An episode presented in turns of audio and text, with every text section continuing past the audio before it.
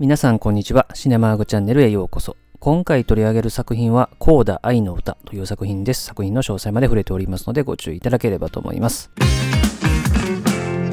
それではこのコーダ愛の歌のですね、基本情報から紹介しておきますと、この映画は2021年のですね、アメリカ、フランス、カナダの合作映画で、上映時間111分。この映画はフランス映画のですね、2014年に作られたエールというですね、作品のリメイクにあたる作品ですね。ちなみにタイトルはですね、コーダというですね、CODA というものがですね、現代でですね、愛の歌というですね、日本語タイトルはオリジナルで付けられた副題ですけれども、まあ、このコーダっていうのはですね、Children of Deaf Adults というですね、言葉の略語ですね。つまりですね、耳の聞こえない大人に育てられた子供というですね、まあ、この映画の主人公を指すですね、まあ、言葉というかね、概念というかですね、ま、そういったものであると。この映画のあらすじはですね、家族4人暮らしをしている、ま、ロッシー一家なんですけれども、娘のルビー以外のですね、両親とお兄さんがですね、耳が不自由であるということで、健聴者であるルビーがですね、手話でですね、家族の通訳を担っていると。そして家業のですね、漁業も一緒にあったりしてると。で、新学期になったとある日ですね、歌うことが好きなルビーは合唱クラブへ入部することになるというところから始まる映画ですね。で、この映画のスタッフ関係ですね、監督脚本がシアン・ヘダーというね、これ女性監督ですけれども、まあ、この映画の舞台となる、そしてロケ地ともなるですね、マサチューセッツ州の生まれの人でですね、テレビシリーズではですね、オレンジ・イズ・ニュー・ブラックというですね、シリーズのエピソードの監督もしてるし、あとはですね、2016年にですね、タルーラ、彼女たちの事情というですね、映画で監督デビューをしている人ですね。その彼女の本作は2作目であるという作品ですね。で、音楽の担当がマリウス・デ・ヴリーズという人で、撮影の担当がパウラ・ウィドブロという人ですね。で、キャストはですね、主人公のルビーを演じたのがエミリア・ジョーンズですね。彼女は2002年生まれのですね、イギリス生まれなんですけれども、子役時代から活躍してまして、例えばパイレーツ・オブ・カリビアンのですね、命の泉っていうね、映画なんかにも出てるし、まあそれ以降もですね、映画とかドラマにもたくさん出ていてですね、で、本作は撮影が2019年半ば頃なので、当時彼女は17歳頃という感じですね。そしてお父さんのフランクを演じたのがトロイ・コッツァー、そして、えー、お兄さんのレオを演じたのがダニエル・デュラント、そしてジャッキーというね、お母さんを演じたのがマーリー・マトリンですね。この3人ですね、えーと、いずれもですね、耳不自由な人ですね。で、このマーリー・マトリンという人は、1歳半の頃にですね、病気になったことで聴力を失った人なんで、生まれつきではないんですけどもね。で、以降はですね、まあ、舞台とかですね、結構出ていてですね、舞台版のですね、愛は静けさの中にでですね、注目を集めて、それを映画化するときにですね、そのまま映画初出演という形でですね、この耳の聞こえない主人公の役を演じたんですよね。そうするとですね、映画初出演ながらですねえ、史上最年少の21歳でアカデミー賞の主演女優賞を取っちゃったというですね、えー、すごい人なんですね。まあ、そんな彼女の出演作品であると。で、さらにですね、この愛は静けさの中にで共演をしたですね、もうかなり年上のウィリアム・ハートともですね、当時交際もしたというですね、えー、人ですね。で、それからですね、あの、デュエットを一緒に歌うことになるですね、マイルズというですね、男の子を演じたのがですね、フェルディア・ウォルシュ・ピーロという人で、この人は、あの、ジョン・カーニー監督の音楽映画ですね、シング・ストリート未来の歌というね、映画ありますけれども、あの映画のね、主人公を演じましたよね。で、本作はですね、評価関係ですね、まだいろいろね、ノミネート止まりで決まってないものもたくさんありますけども、一番大きなもので言うとサンダンス映画祭ですね。まあ、この映画祭ではですね、観客賞、審査員賞、監督賞、アンサンブルキャスト賞のですね、このサンダンス映画祭では史上最多となる4部門受賞したということがですね、大きな話題にもなりましたし、で、それからですね、2022年3月末のですね、授賞式が行われる予定のアカデミー賞では、作品賞、そしてトロイ・コッツァーが助演男優賞、そして脚色賞の3部門でノミネートされているということなので、もしかしたらこれから大きな映画祭で映画賞を取る可能性はあるかもしれませんが、アカデミー賞ではですね、3部門ノミネートの作品で作品賞を取るというのはなかなか考えにくいので、作品賞はないかもしれませんが、まあそれでもですね、非常に大きな評価を得ているというところは間違いない作品ですね。それでは前置きはさておきまして、この映画を見た感想の話をしたいんですけれども、この映画は特にね、オリジナルと見比べるとですね、もう歴然とした差があるというかですね、単体の映画として見ても十分にですね、もう感動できる作品ではあるんですけども、まあ、この度ですね、初めてオリジナルのエールっていう作品を見たんですけども、本当にちょっとオリジナル版がかわいそうに見えるぐらいにですね、リメイクが抜群にいいというですね、まあ、本当にね、リメイクってね、もう映画界様々あるんですけども、まあ、オリジナルがいいとかですね、まあ、リメイクしなきゃよかったとかね、まあ、様々ありますけれども、まあ、本作に関してはこのリメイクの方が抜群にいいかなと思いますね。まあ、このエールって作品はですね、まあ、フランス映画であるというところで、まあ、フランスでもヒットしたんですけども、で、この映画が好きというかね、そういう人もいると思いますけれども、本作に比べればオリジナル版の方がもっともっとライトな感じかなと。で、本作もライトなテイストの部分っていうのはあるんですけども、そのライトなテイストの部分でさえも本作の方がいいというかね、そういう感じさえするという感じですね。まあ本当に役者、それから設定とかですね、絵作りとか演出、演技、それから選曲センスとかですね、まあほぼ全てにおいてオリジナル凌駕してるかなというのが私の印象でしたね。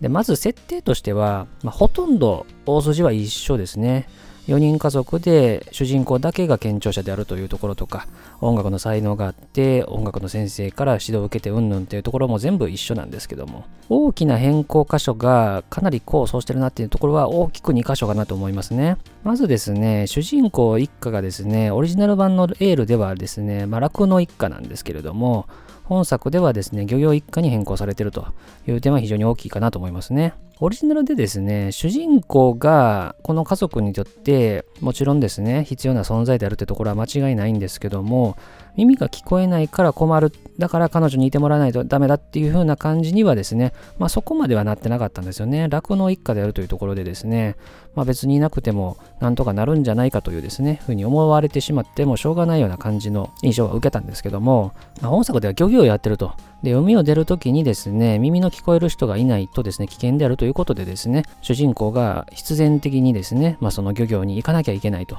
いうふうなところになるってところはですね、間違いなくですね、オリジナルよりですね、真に迫るものがあるなというふうに思いましたね。それからもう一つ大きいのはですね、家族構成としてですね、4人家族っていうのは一緒なんですが、オリジナルではですね、主人公に弟がいたんですけども、本作ではお兄さんがいるってね、設定になってますね。で、オリジナルの弟もですね、見せ場っぽい場面こそあるんですけども、正直あんまり印象には残んないというかね、まあ、ただいるだけぐらいのちょっと存在感にしかなってなかったんですけども、まあ、本作のですね、お兄さんにはですね、まあ、お兄さんなりのですね、苦悩というところがですね、しっかり描かれていて、演技としても見せ場が用意されてたなというところもあるので、まあ、かなりですね、設定としては変更されて、膨らませられてるキャラクターだなという感じですよね。まあ、お兄さんぐらいの年になってるからこそっていうところはあると思いますけども、自分は耳が聞こえない、同じ兄弟なんだけれども、自分だけしか聞こえない、妹は聞こえてるんですけれども、それゆえに家族の中で苦労してるというところを理解してくれるキャラクターでしたね。で、これからもその苦労を背負い続けてほしくないというですね、まあ、兄弟ならではの心の叫びってところがね、すごくね、演技としても表現されてたなと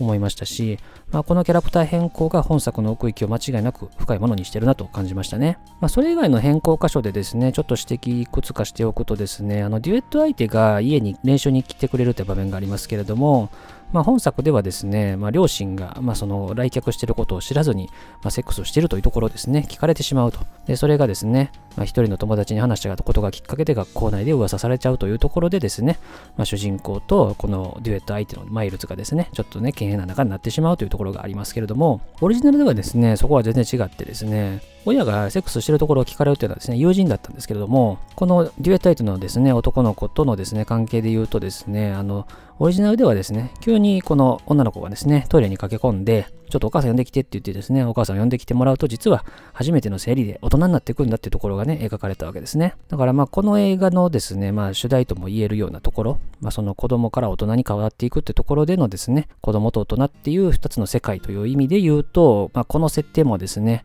ありかなというところなので、まあ、このね、あの、オリジナルとリメイクのですね、設定はですね、まあ、非常にこうつけ、つけがたいところはあるかなと思いましたね。あとちょっと気になったのは、遅刻を繰り返しているですね、ルビーがですね、もう遅刻できないという状況下において、両親からですね、これからテレビ取材が来るから通訳頼むよっていうふうに言われる場面ですよね。オリジナルではですね、取材する日がけですね、急遽変更になったから今日ちょっと残ってくれっていうふうに言われるっていう感じだったんですよね。で、本作ではですね、まあ、急遽当日にお願いされるって形になってるわけですよね。で、これはちょっと気になったのは、さすがにですね、当日までに取材のことは娘に伝えているだろうというふうには思うので、ちょっとこれ考えにくいなというふうにも思ったんですけども、まあ、ポジティブに解釈すると、まあ、娘は何でも協力してくれる存在だとですね、まあ、親がですね、ちょっと思い上がってるというところにもですね、捉えることはできるんで、まあ、ここの改変もですね、まあ、悪くはないかなというふうにも思えるという感じでですね、まあ、他にもね、変更箇所は様々あるので、まあ、そのあたりは見比べると結構面白いとは思いますね。で、それから役者の印象ですけども、本当にオリジナルに比べて、このハリウッドリメイク版は本当にどのキャストも素晴らしかったなと。で、まあ、エミリア・ジョーンズというね、まあ、子役時代から活躍してるので、顔は見たことある人もいるかもしれませんけども、まあ、大きな主演作品っていうとね、これがおそらく初かなという感じなんで、まあ、本当にこれからが楽しみだなというね、女優さんで、まあ、これはね、本当に多くの映画ファンにとって新たな発見だったと思うし、まあ、それ以外のキャストですよね。まあ、特にアカデミー賞にもノミネートされたトロイ・コッツァというね、人とかもね、今までね、見たことなかった人ですね、このようにですね、発見できたという意味では非常にいいかなと思いますし。で、本作のですね、両親がですね、もう子供がね、それなりに思春期のぐらいのですね、年になっても、もうラブラブというね、設定というところが、オリジナル版もリメイク版もですね、両方一緒なんですけども、オリジナル版はなんかそんな感じがあんまりしないというかね、まあ、設定がそうだからというふうな感じしかちょっとしなかったんですけども、まあ、リメイクの本作はもうトロイ・コッツァ、マーリー・マトリー演じた夫婦にはですね、もう本当になんかそれが感じられるというかですね、まあ、本当に納得させられるだけのですね、ものはあったかなと思いますね。まあ、あとはこのお父さんがね、まあ、ラップはなんかそのベース音が響くから好きなんだというですね、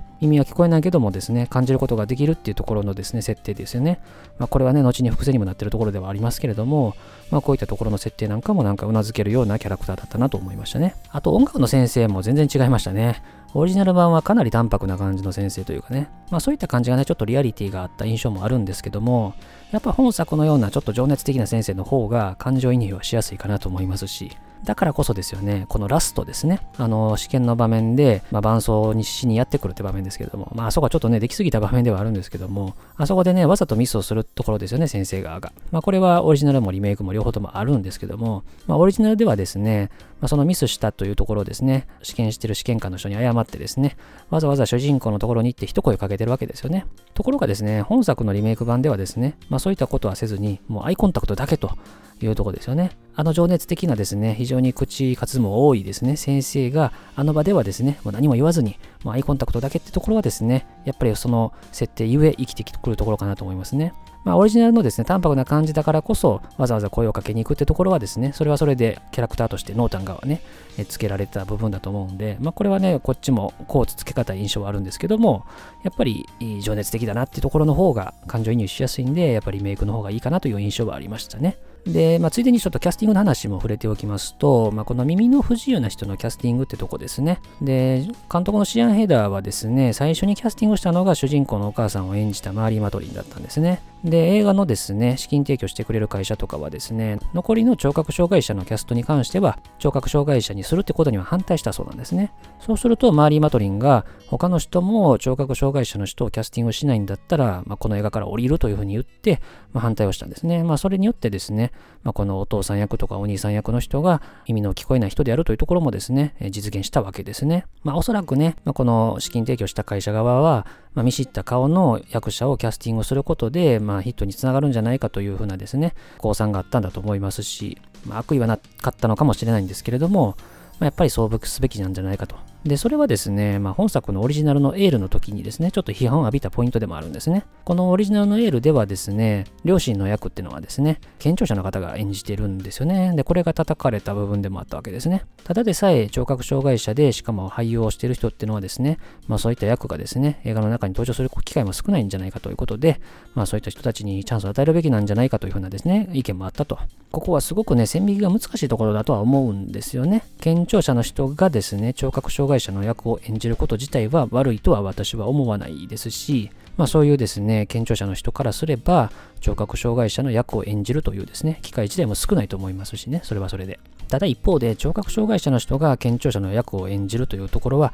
ほぼほぼ不可能に近いところだと思うんでですね。まあなので、まあこの意見も、まあもちろんわかる部分ではあるし、まあ非常にね、難しいところかなと思いましたね。で、まあ本作はね、見てて結構ね、いろんな映画を思い出すなというところがあったんで、ちょっとその話もちょっとしたいんですけども、まずですね、あの、水のあるね、石切り場の場面ですよね。あれの出てくる青春映画っていうとですね、もう、ヤングゼネレーションっていうね、1979年のですね、映画なんかを間違いなく思い出すし、で、まあ、それから耳の不自由なですね、登場人物が出てくる映画っていうのは結構たくさんあるんですけども、このですね、耳の聞こえない両親が子供を育てるって話ですよね。まあ、これの苦労を描いた映画っていうと、ちょっと古い邦画ですけども、1961年の名もなく貧しく美しくって映画ですね。まあ、こういった映画なんかもちょっと思い出しましたね。この映画は、高峰秀子と小林慶樹の2人が夫婦役を演じてて、2人とも耳が聞こえないという設定でね、2人でね、作った子供がですね、まあ、夜中に泣いても、両親の2人ともがですね、その泣き声に気づくことができずにですね、子供を亡くしてしまうとかね、なかなかね、厳しい現実を描いた映画ではあったんですけれどもね、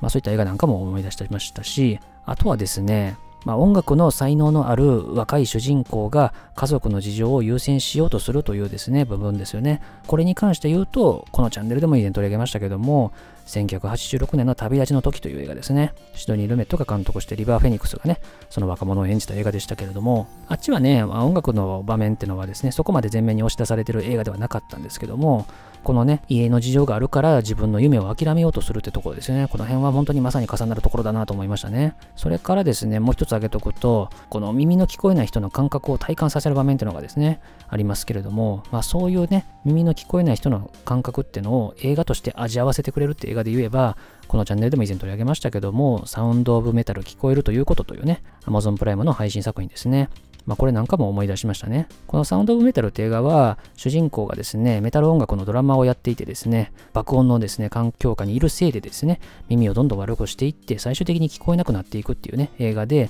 まあ、その聞こえなくなっていく過程とかですね、まあ、そういったところもですね、観客に体感させるようなね、映画でしたけれどもね。本作ではですね、まあ、そういう体感させる場面っていうのはですね、まあ、基本的には1箇所しかないんですけども、あの発表会の場面ですよね、両親とお兄さんがですね、席からですね、舞台に立ってるですね、娘のルビーを見てるわけですけれども、ルビーの歌ってる場面でですね、まあ、徐々にね、この映画自体が無音状態になるわけですね。映画でね、あの無音状態にするっていうのはですね、なかなかないことなんでですね、これはなかなか貴重な体験ですけれども、この無音状態ですよね、耳の聞こえない人たちにとってはですね、ルビーの歌声っていうのは当然聞こえないわけですよね。この聞こえないってところがね、後に伏線にはなってるわけなんですけども、この当然の部分ですよね。この映画では聞こえるってところが当たり前で映画がどんどん進んでいって、で、ようやくこのルビーのですね、音楽の才能をどうなのかと。この両親とお兄さんが確認をする場面で初めてこの体感させるってとこですよね。まあ、ここはなかなかね、演出として素晴らしいなと思いますし、で、これはオリジナルにもあった設定なんですよね。で、そしてこの耳の聞こえない両親とお兄さんはどうやってこのルビーの音楽の才能を築いていくのかっていうと、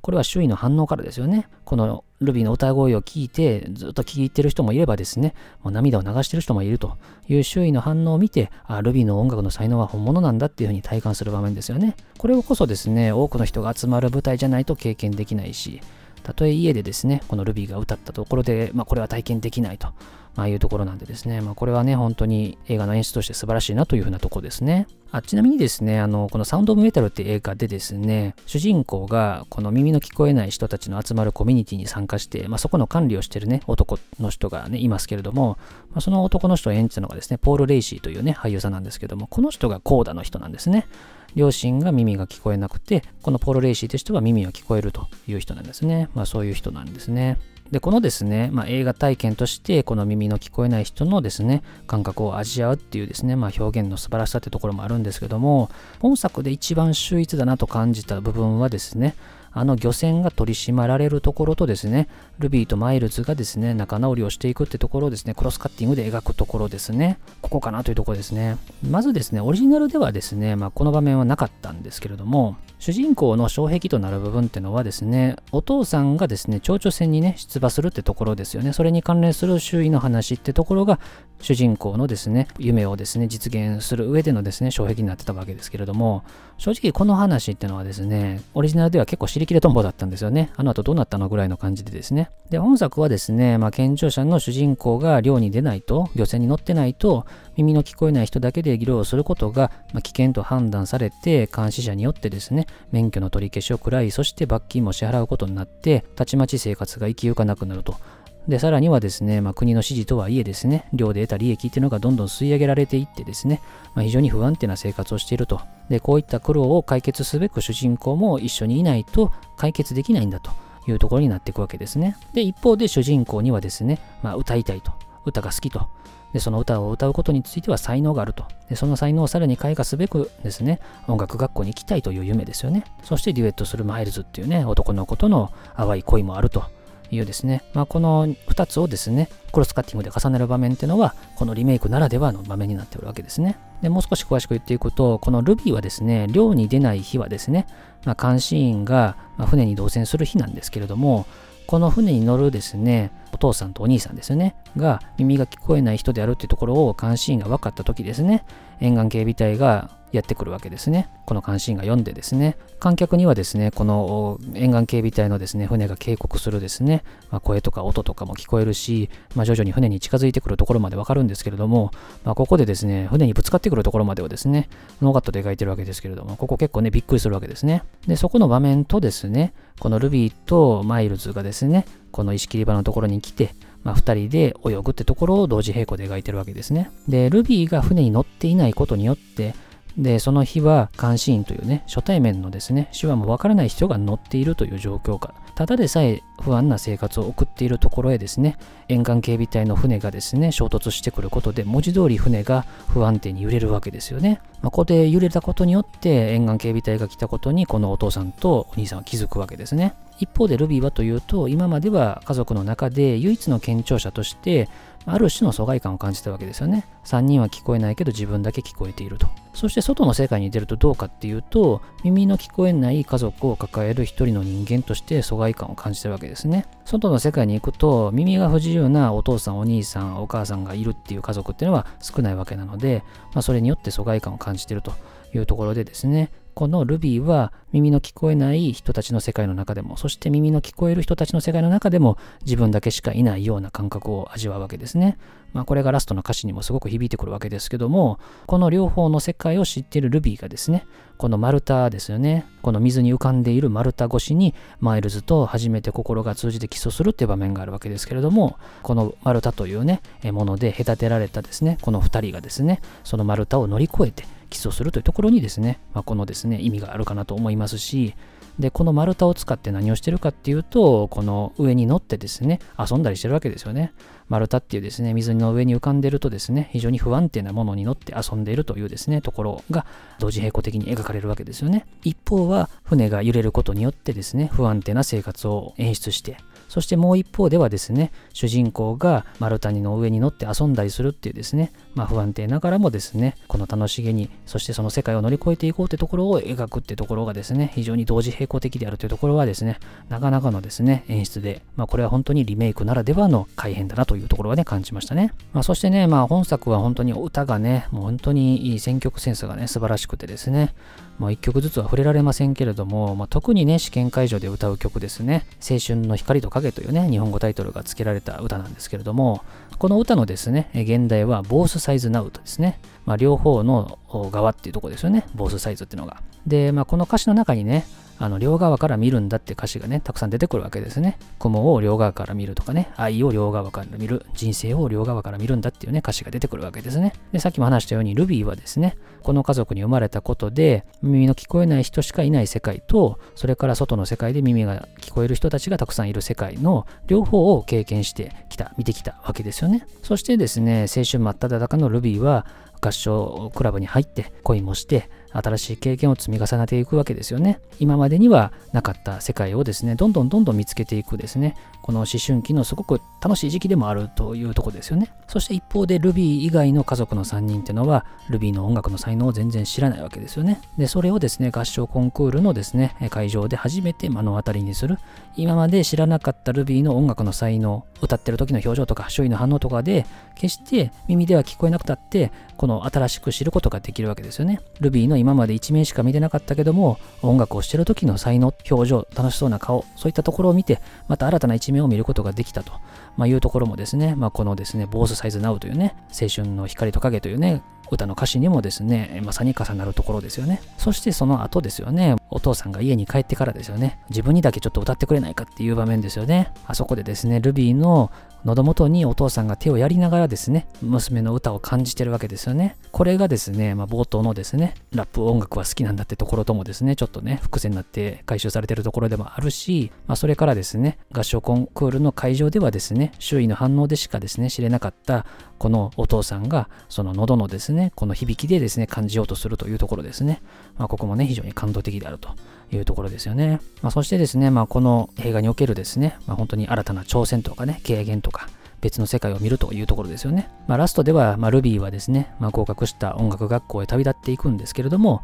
まあ、そこでまたね、新たな経験をしていって、まあ、いろんな両側をね、え見知ることになると思いますし、そしてずっとこの家族と一緒に暮らしてきたルビーっていうのは、家族と離れたことで、また新たな経験をするだろうし、そして同時に他の3人もルビーというですね、耳の聞こえる娘がいなくなるという生活で、また新たな経験をしていくだろうと。まあこういったね、経験が彼らの人生にとってプラスになってくれればなというふうにね、本当に願えるようなエンディングになってたなというふうに思いますし、またこの映画を見たことによって観客もですね、また彼らの世界を一つ体験することができたわけなので、まあそういったところでまた何かできるようになればいいかなというふうにもね、思える映画ですよね。まあそしてね、本作はその手話の表現っていうのもね、非常に魅力的だなというふうに感じたわけですよね。サンド・オブ・メタルでもですね、まあそれはすごく感じたんですけども、本作はね、特にね、結構グッとくるものがたくさんあってですね、今までの映画でも手話っていうのはたくさん表現されてきたと思うんですけども、本当になんか胸に刺さるような表現っていうのは、ここまでのものはなかったかなと思いましたね。で、手話っていうのはですね、当然手の動きでですね、表現するものなんですけれども、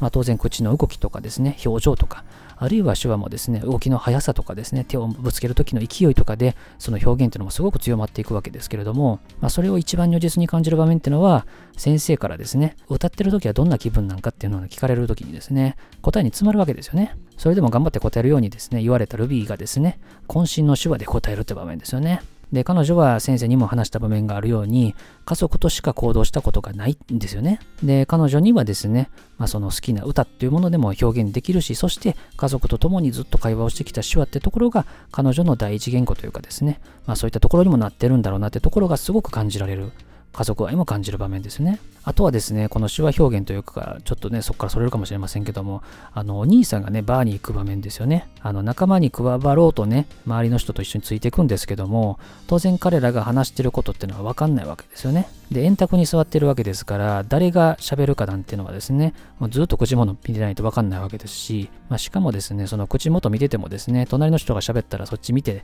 それで全部独身術で読み取れるかというとそうじゃないわけですよね。で、彼らのですね、情報源っていうのは目からの情報なわけですよね。どこ見ればいいかわかんない。そしてですね、まあ、つい癖で口元を見ても全然わかんないわけですよね。はっきりとしたですね、口の動きもしてくれないし。そしてですね、あの、向かいの男がですね、ちょっと手をね、動かすとですね、まあ、手話を始めたんじゃないかと思って、まあ、見てしまうというね、まあ、これも癖だと思いますけれども、そういったところなんかも非常にね、細かく表現されてたなと、まあ、いうふうに思いましたね。で、やっぱりね、トータルで見ても、やっぱりオリジナル版の方がね、好きって人はいると思いますけども、映画の出来、完成度としては圧倒的にリメイクの方が上回ったなという印象で、まあ、特に最後の30分ぐらいの畳みかけっていうのはね、なかなかすごいものがあるんでですね、ちょっと涙なしには見れない映画になったなという印象でしたね。